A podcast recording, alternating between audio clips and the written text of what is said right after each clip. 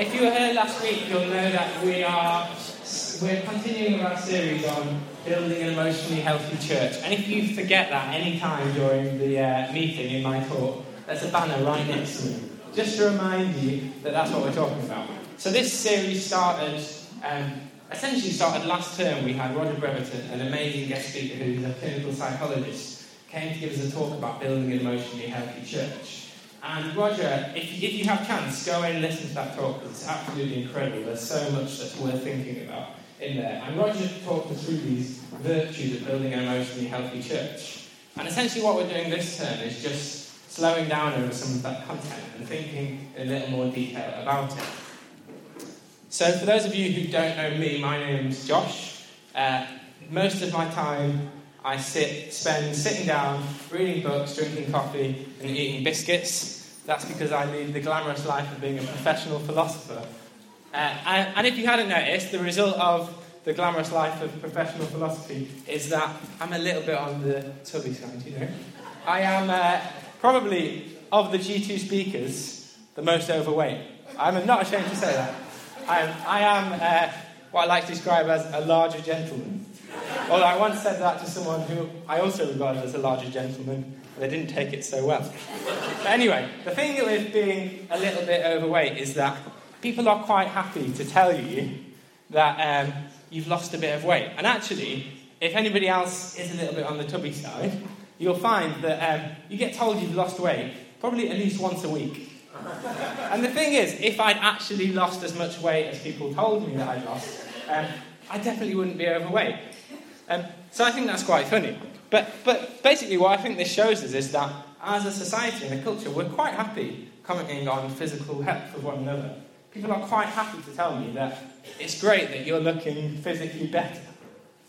Uh, we're quite comfortable with that. And actually, um, I think most of us will understand that we could be physically healthier as people. If you think that you couldn't be any physically healthier, uh, please put your hand up now. Anybody? Just Dave Mason. so, one person in this room thinks they couldn't be any physically healthier if they tried. Um, and actually, what I think is funny about this is that um, emotional health is something we all have emotional health, right? In the same way that I'm a little bit tubby and Andy Faulkner um, will put his runs on Facebook at least twice a day to embarrass the rest of us. Um, there's a scale of emotional health, right? Um, we all have an emotional health whether we think about it or we don't think about it, um, we all have some kind of emotional health. We all have um, these virtues to lesser or greater degrees than one another. But actually, in the church and in society, there's a real stigma about talking about our emotional health. And actually, one of the things we want to do in this series is say it's actually really normal to have an emotional health. It's really normal to sometimes be struggling with your emotions. And that's fine. We want to address that head on because it's something that as a church we really care about. It's something that God really cares about. And it's something the Bible has a lot to say about. So we should engage with the emotional health issues in the church. So that's what we're going to do um, over the course of this series. So last week, for those of you who are here, um, Emily did an excellent job of thinking through this bottom virtue here, the virtue of kindness, how we can be emotionally healthy um, and kind as a church and as individuals. And this week, I'm going to be thinking through the second one here hope.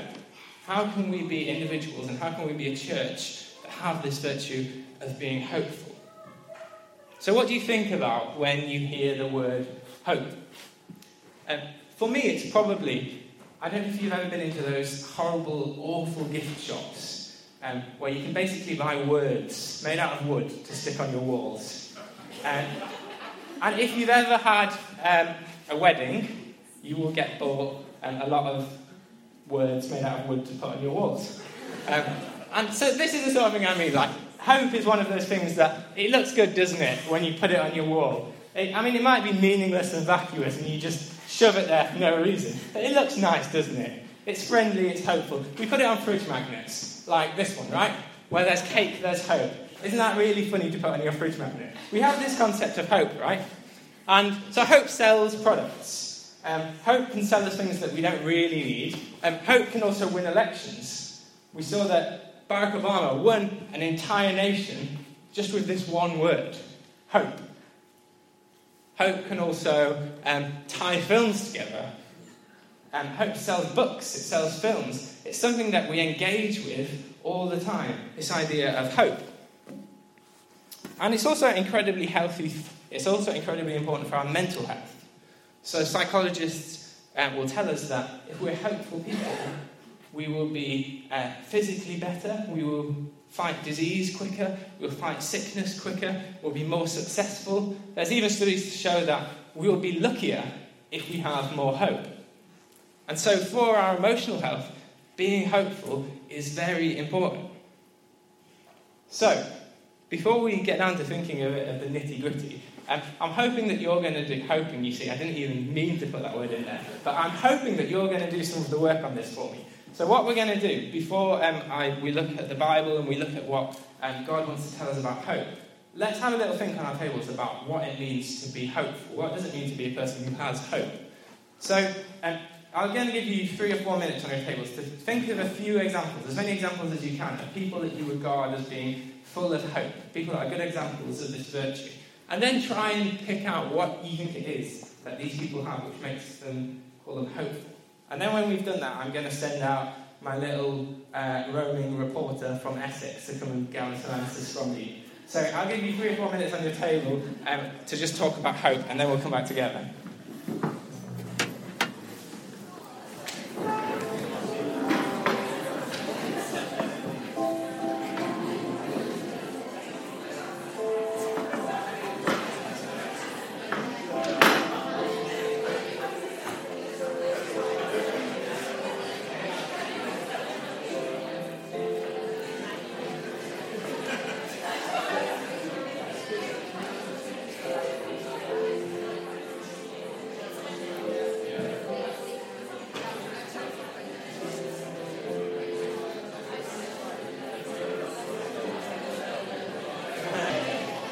Okay, good. So, just to clarify, somebody asked me as I walked past, am I allowed to say Jesus? No, you're not allowed to say Jesus. That's a, definitely a cheat answer.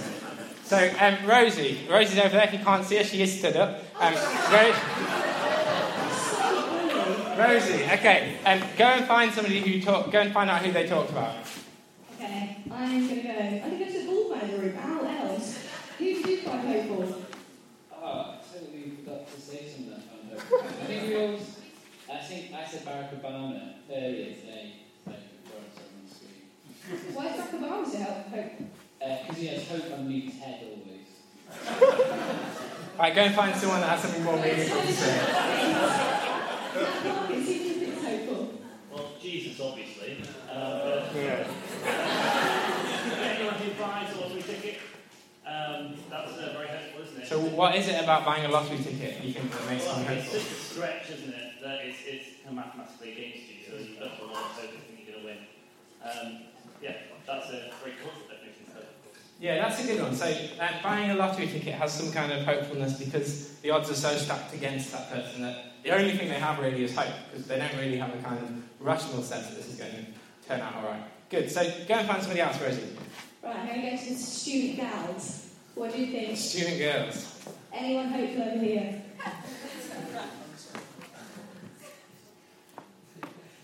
Oh, yeah. I think Martin Luther King. Um, also, there's this woman who started the Um, program. She had breast cancer, and then she was, I think she was like in her twenties, and so um, she was told she would have like a couple of years, and then she ended up having ten plus because she had this movement. Yeah. Yeah, good. We often, I think that's often the case that we associate hope with illness, right? Is that it's, again, it's one of those things where optimism is really important. So there's a kind of link between those two answers, right? Which is that there's an optimism in, despite the fact that maybe it feels like you shouldn't have optimism, but there's room for optimism there. Let's go and find two more answers. So who, put your hand up if you've got a really good answer. Nobody. Ask Jeff what he thinks. Jeff's got a good answer. Well, we thought there were people in this room that were hopeful, Okay. and that's one reason why we're like coming here, Okay. because there's um, a hopefulness in youth. Okay. That's good. Is that what you No, no, that's really good, yeah. Yeah, and I think, again, that's it's the same thing, right? Is that if we look across the nation, in the church, um, we don't see um, youth attending church. And I think, I guess what you're getting at, correct me if I'm wrong, is that um, there's a kind of optimism that youth can be part of the church, right? And that we can do something, that, that there is a better way. Good. So I think there's a, there's a kind of link coming out of all of these. Has anybody got a final answer? Emily, yeah, Emily. Let's hear from Emily. I'm going to steal Freya's one, but I just really like what she said. She said people who work with marginalised people have to be hopeful because they have to trust that there's a way out of this kind of vulnerability that people are in. Yeah, and I think that's so. The person that came to my mind when I asked the question the right away, sorry to embarrass you, was we just heard from someone that's really hopeful, right? Swati um, says that despite the fact that there's awful things going on in this world, that it doesn't have to be like this. That there's something better that can be achieved. Um, good. So I'm going to cheat because I'm going to show you my video of who I think the most hopeful person is. And I think if this doesn't rouse you into having a thought about what hope is, then uh, nothing will, and you're dead inside. So um, hopefully, this will get you to get a feeling for what I think hope is really all about. So if we're ready, let's um, let's watch an example of someone who's really hopeful.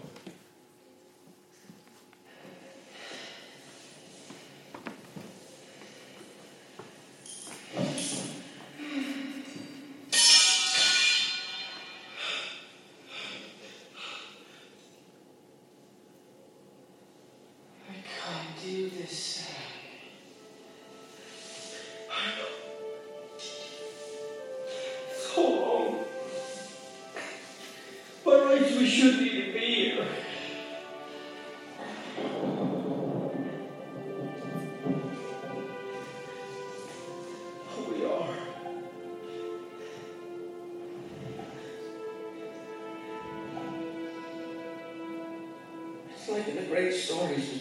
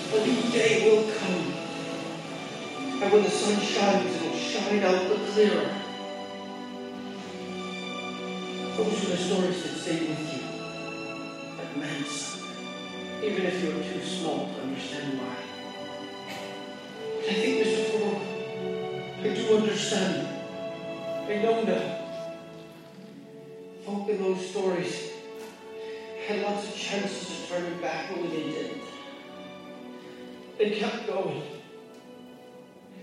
Because they were holding on to something.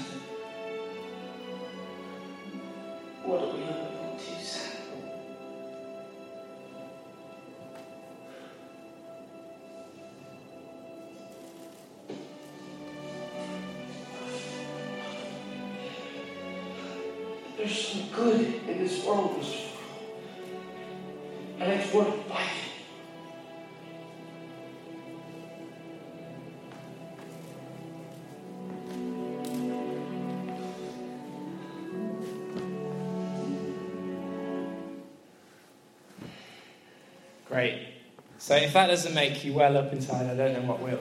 But for me, that is just truly a picture of what we mean when we think about hope, right? By rights, we shouldn't be here. But there's something to keep going for. There is a dawn at the end of the darkness. There is a light at the end. There's some good in the world, and it's worth fighting for. That is a picture of, in my mind, what hope looks like. And actually, it's not just Lord of the Rings and J.R.R. Tolkien that talk about hope. It's not just Obama that talks about hope. I think all of those people find their hope in a much greater understanding of hope. The Bible tells us a lot about what it is to hope. In fact, it's mentioned over 180 times across the Old and the New Testament. Jesus is described to us as being the hope of the world.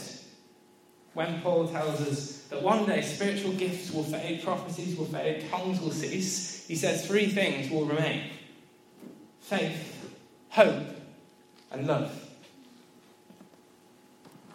Hope is incredibly important to the whole narrative of the Bible, right from the beginning to the end. There's this pervading theme of hope. Things don't seem like we should be here, but there is some good. There is some good and it's worth fighting for. There is some light coming and it is going to break through. And hope is essential to our worship. So we see in the Psalms, hope is one of the things that comes up again and again in Psalm 25 No one who hopes will ever be put to shame, but shame will come on those who are treacherous without cause. Psalm 31 24 Be strong and take heart, all you who take hope in the Lord. Psalm 33 22 May your unfailing love be with us, Lord, even as we put our hope in you. One of the core things that we worship for, that the, the psalmist wrote these songs about, were that God is our hope. And then we read in the wisdom literature, we read in books like Ecclesiastes. Um, I really like this quote about hope. Uh, the writer of Ecclesiastes says, Anyone who is among the living has hope. Even a live dog is better than a dead lion. If we're alive, we are people that have hope. And interestingly, one of the books that talks the most about hope in the Old Testament is Job. And I think this is a theme that kind of came up when we were going around the room, right? Is that often it's in great suffering that we see great hope the clearest.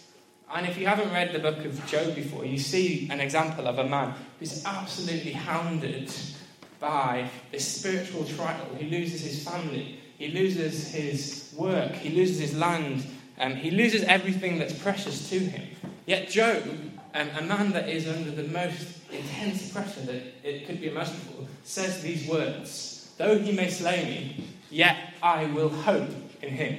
I will surely defend my ways to his face. So, hope is a response to overwhelming suffering and difficulty. There is always something to hope for. And again, we see this in the book of Lamentations, which, if you haven't read, I, again, I'd really encourage you to go and have a look at that book. It's, it's a really fascinating um, book of poetry, which essentially, I think, would we could recall it the book of depressions. This is, this is, these are the poems of someone that is utterly down and out, and they don't really know what they're getting up um, for in the morning. That they can't motivate themselves to do anything. You, you read pages and pages and pages of these heart wrenching cries to God. He says, I am the man who has seen affliction by the rod of the Lord's wrath. He has driven me away and made me walk in darkness rather than light. Indeed, he has turned his hand against me again and again all day long. He has made my skin and my flesh grow old. He has broken my bones. He has besieged me and surrounded me with bitterness and hardship. And I won't go on, but if you read Lamentations, it's just this heart wrenching cry that where is God? Where is the goodness in the world? But then in the middle of chapter 3, we see this really profound statement of hope. Lamentations 3:21 says, "Yet I call this to mind, and therefore I have hope, despite all of the things that are going on around me. Because of the Lord's great love, we are not consumed, for his compassions never fail. They are new every morning. Great is your faithfulness. I say to myself, the Lord is my portion. Therefore, I will wait for him. The Lord is good to those whose hope is in him. To the one who seeks him, it is good to wait quietly for the salvation of the Lord.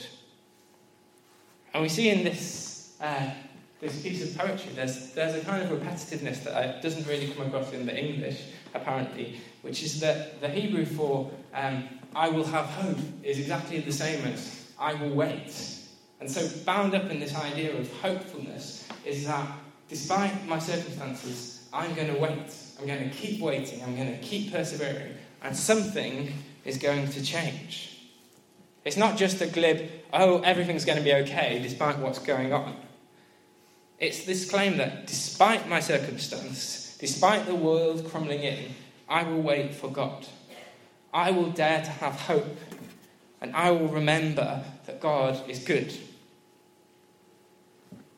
And actually, we, we saw, I think, it's interesting that Matt picked up on the example of winning the lottery, because we see in most examples of hope there's this connection between hopefulness and uncertainty.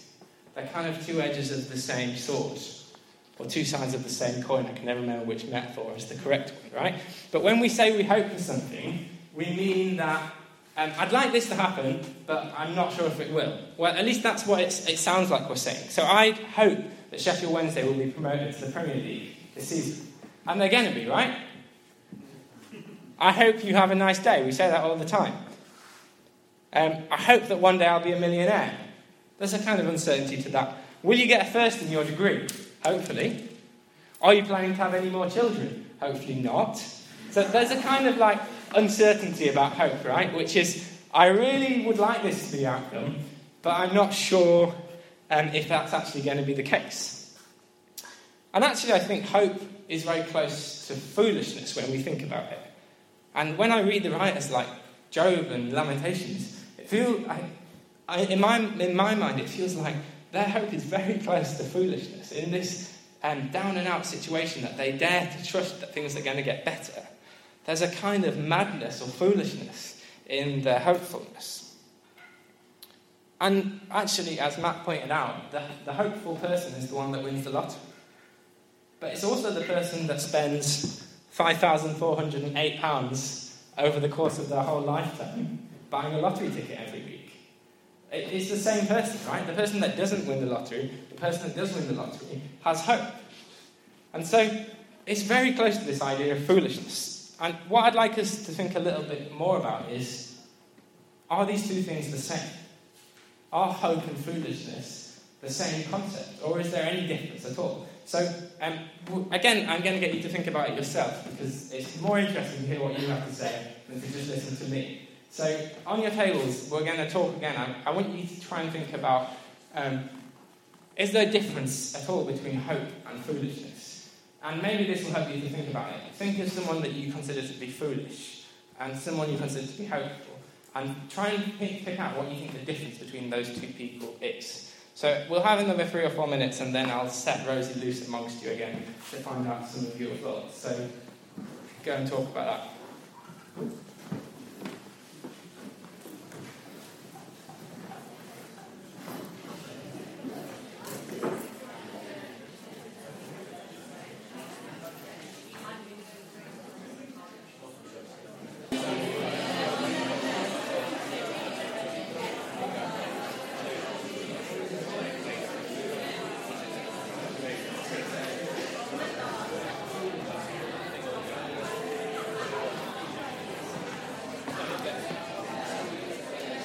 Okay, good. Right, you're going to find some foolish people to um, tell you a bit more about hope and foolishness.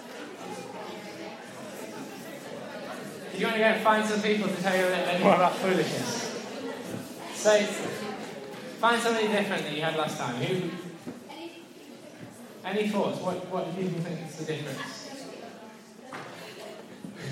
I told you landmine, actually, but I, I said there'll be a difference in going to the wilderness with Tom and Bear Grylls. As much as we had some good chats, I feel like my hope would be a lot more rooted in logic. I was there with Bear Grylls, you know, they're still with the option to eaten by alligators, but I trust in his abilities to sort of for us to survive through that, whereas not so much. So is the difference about who the hope's in? So Bear Grylls yeah, yeah. is more trustworthy than Tom Hubble? no, no, no, in that situation, I trust his abilities more, and the same outcomes can still happen. It's okay. not that it gets rid of any outcomes or having Bear Grylls there stops anything happening. It's just that the situation seems more hopeful. You know, the whole the hope feels different because I trust his abilities more. Okay, good. So, has anybody else got any anything to say about the difference between foolishness and hope? Ellie has something to say. I think she's putting her hand up. Our person that we decided would be foolish was someone who was really, really bad at singing, but still getting hopeful they could excellent. And it's something that happens every year. And yeah, we did say that, the, that unless you change the outcomes, if someone foolish could still win, like, you know, Jen was in cover, didn't win, but it's that idea that you're not realistic about the the present, like so it's not based on truth of any kind, so you're already really bad, but you're still hoping you're going to win. That's kind of classed as foolish. Mm. I guess you could argue the same with the lottery. Even though it's possible you could win the lottery, it's probably quite foolish because you're more likely to you know, get hit by a meteorite, then win the lottery. It can. Yeah, good. Hopeful thought then. Anybody else got anything to say? Lizzie has something to say. Oh, okay. I think um, some people could be hopeful of something, but don't do anything about it, and then that is foolishness. Um, That's interesting. Yeah. So, You got a sharp intake of breath in there. I'm just saying, I had a friend who um, was very hopeful about passing all his exams, but he never actually did any revision, and he, he didn't pass any. And, uh, yeah, so I think that is, yeah, you have to, sometimes you have to do something. Yeah, that's really interesting actually. So you can be hopeful and foolish by it. Can kind of change depending on the circumstance and how, what your reaction to the situation is. Okay, finally, Lizzie, have you got something to say about foolishness? Um, I'm going to steal Freya's idea again. Um, um, but we, sorry, Freya. Um, but I thought that was really valuable. That like foolishness is kind of a short-term thing. So it's something you kind of do on the spur of a moment, or you kind of um, shorthandedly invest in, um, kind of you know whether or not without thinking the consequences or whatever. But hope is something that endures. Um, and like sometimes you have to almost go through a period of foolishness where this is Mm. ridiculous, but then it's almost like you've invested so much in it and it's been so steady that it becomes hope. Yeah, good. Uh, That's really good. And I think there is a big difference between the, the kind of impulsiveness of foolishness and the long term attitude of having hope in something. So, be- before we finish and um, we pray together, I just want to draw out some thoughts about hope from the New Testament. And I think this can really help us with some of the things we've been thinking about. And, and this verse, I think, is one of those verses that you read it and it just knocks you out. You can kind of pause on every single word that is said. So just, just soak in these words from Paul in Romans. He says this to us May the God of hope fill you with joy and peace as you trust in him, so that you may overflow with hope by the power of the Holy Spirit. If you don't pray anything, if you don't pray any other prayer this week, um, I dare you to pray that over yourself.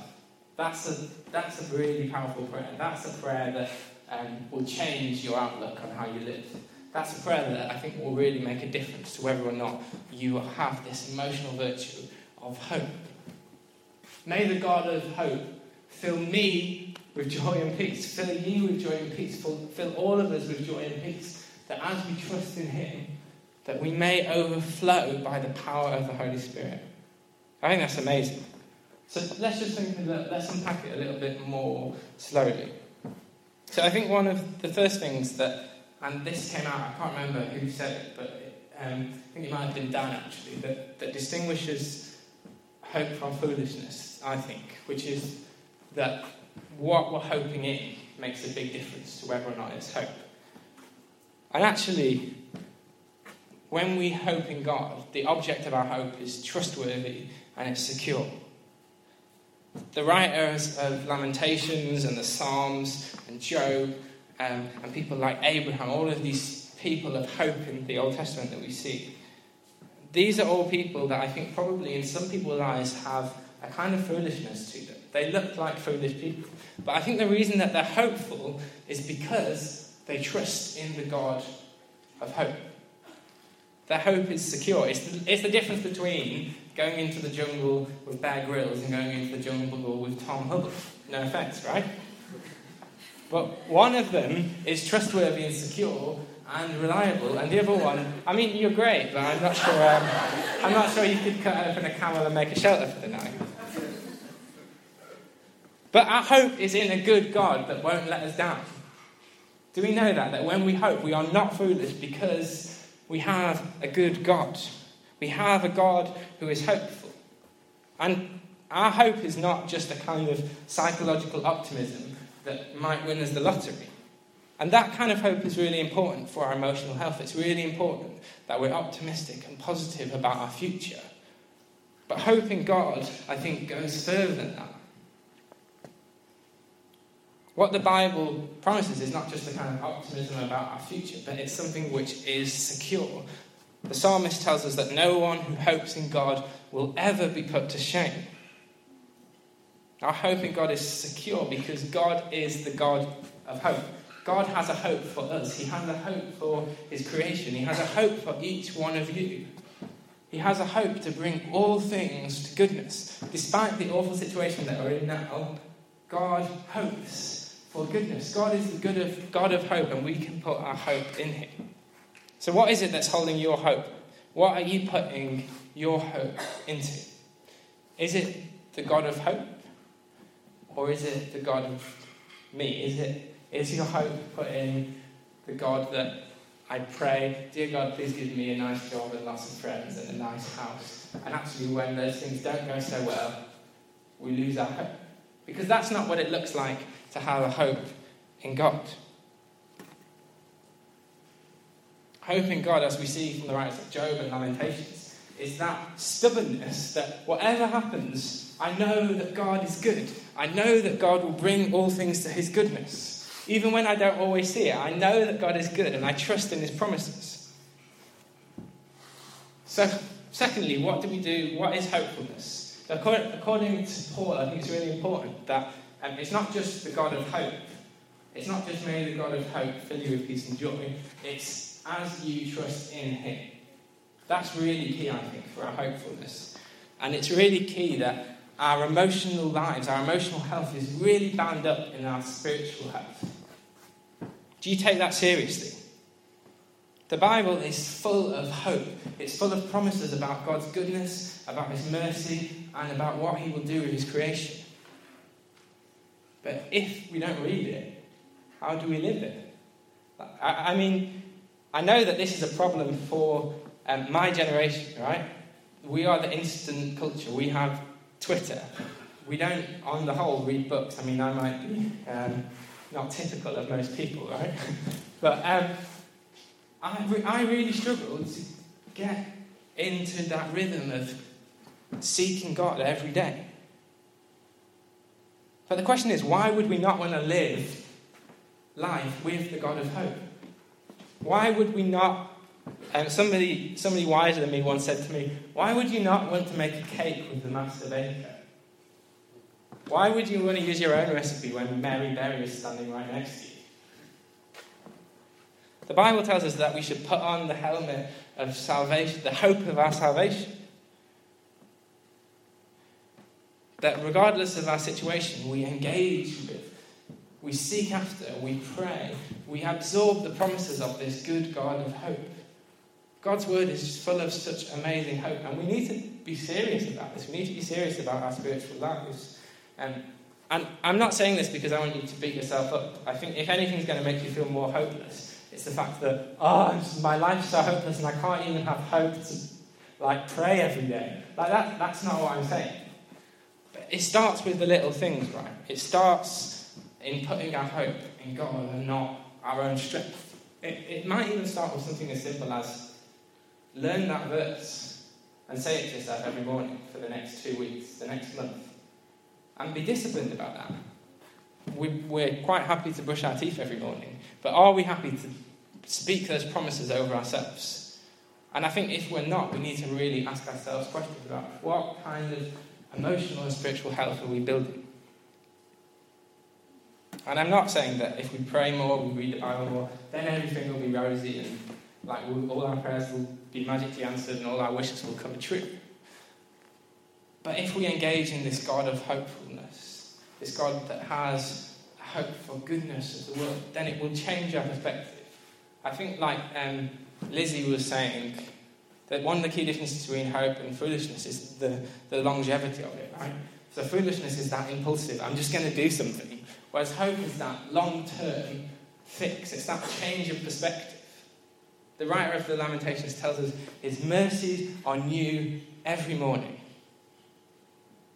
So, do we put that into practice? So, the second point I think we should get from this verse is do we trust in God? Do we put our hope in the God of hopefulness? And then finally, it's this, right? This is not about trying to be as optimistic as you can be. This is not about going, if I think long enough and hard enough, then things will seem better. Actually, Paul tells us do you know how you overflow with hope? You're filled with the Holy Spirit. It's not a case of I try really hard and the result is that I become more hopeful. But actually, we are indwelled by God. It says in Colossians that Christ is in us, the hope of glory. Christ, the God of glory that came to earth as a man, lives in us. We, the Holy Spirit lives in us every day. The God of hope made his home in you. And it's, it's really important that we engage with the Holy Spirit, that we ask God to fill us with his Holy Spirit. And so, again, this is not really complicated rocket science stuff. This is the simple prayer. And it's a really dangerous prayer as well. But this is the prayer Holy Spirit, fill me with your hope today. And sometimes that will be a really difficult prayer to pray. Sometimes it will be a really easy prayer to, prayer to pray. But it's that, ask, it's that asking God to fill you with His hope. It's not about trying to be as hopeful as you possibly can be. It's about letting God fill you with His hope. So let me ask you, what, where are you at with this idea of hopefulness? When you think, when you read these passages, when you read of people like Job and um, the psalmists and the lamentations, when you read verses like this, what's your reaction? Now, I'm not going to ask you to talk about this on your tables and get Rosie to come and ask you, but what's your reaction in your heart? What is hope something? Do you find yourself a hopeful person? Do you engage in with the God of hopefulness regularly? What is, what's the small thing that you could do this week to not have that just kind of foolish gut reaction, but to put the things in process which will change your perspective, which will engage you with the God of hope and the power of His Holy Spirit? Not so that we can just be little hopeful people in the world, but that we can overflow with the hopefulness of God's good news. Like, who doesn't want that to be overflowing with hopefulness? So, you might want to just think, what's the one thing I'm going to do this week? How, what's the one change I'm going to make? And again, this is like this is like our physical health. We could always be a little bit healthier. We could always be a little bit more hopeful. And so I think for all of us, there'll be something to think about and something to process and something to say. Um, how am I going to engage with this um, idea of hopefulness this week? So you might want to make a note in your notebook or your phone, um, or just tell someone to make sure you do it this week, right? But I think it's really important that we do that. But before we finish, and before um, I pray for us and we worship together the God of um, hope, um, we're just going to do this little exercise. Which, so when Roger came, he, he talked us through some some exercises which kind of um, border on exercises that um, psychologists um, use and kind of merged with spiritual practices and like meditation, for instance, and prayer and mindfulness, and those kind of a, a kind of merging of psychology and Christian spirituality. And um, this might not be your cup of tea. This might be something that you think this is brilliant, and I'm going to go away and do this um, with my friends every morning, or whatever. But it's a way of just engaging in this idea of hope and reflecting on our own situation a little bit more. So I'm just going to ask you to um, get in a comfortable position and um, close your eyes if you find that less distracting. Um, but if you want to keep them open, that's absolutely fine.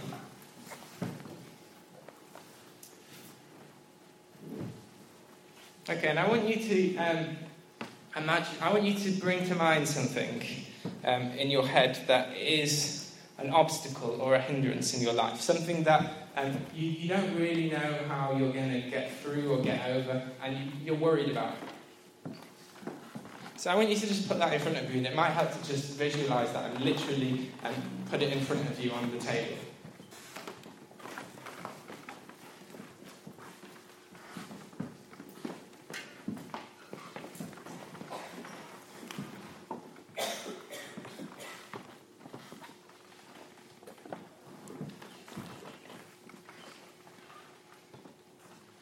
And now I'd like to just imagine, just for a second, that thing in front of you. And what would it look like if God changed that situation? What would it look like if miraculously um, you were healed, or if miraculously um, there was a change, if there was a crack in the darkness, or that light finally came into that situation? And just even if it's just for a second, I just want you to imagine what would that change look like for you?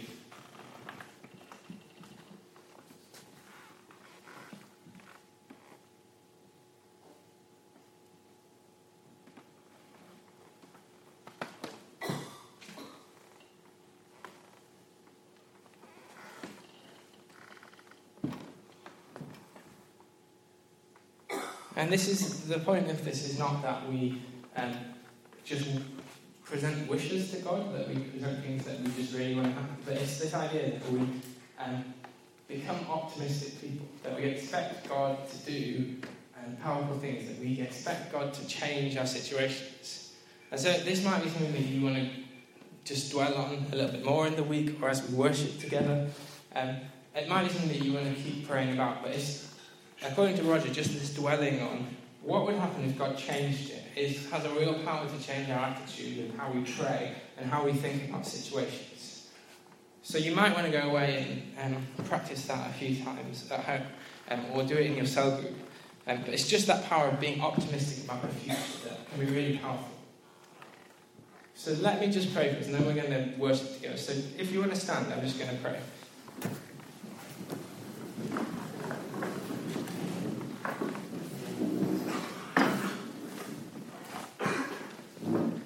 So, Father God, God of hope, I pray that you would fill us all in this room right now with your joy and your peace.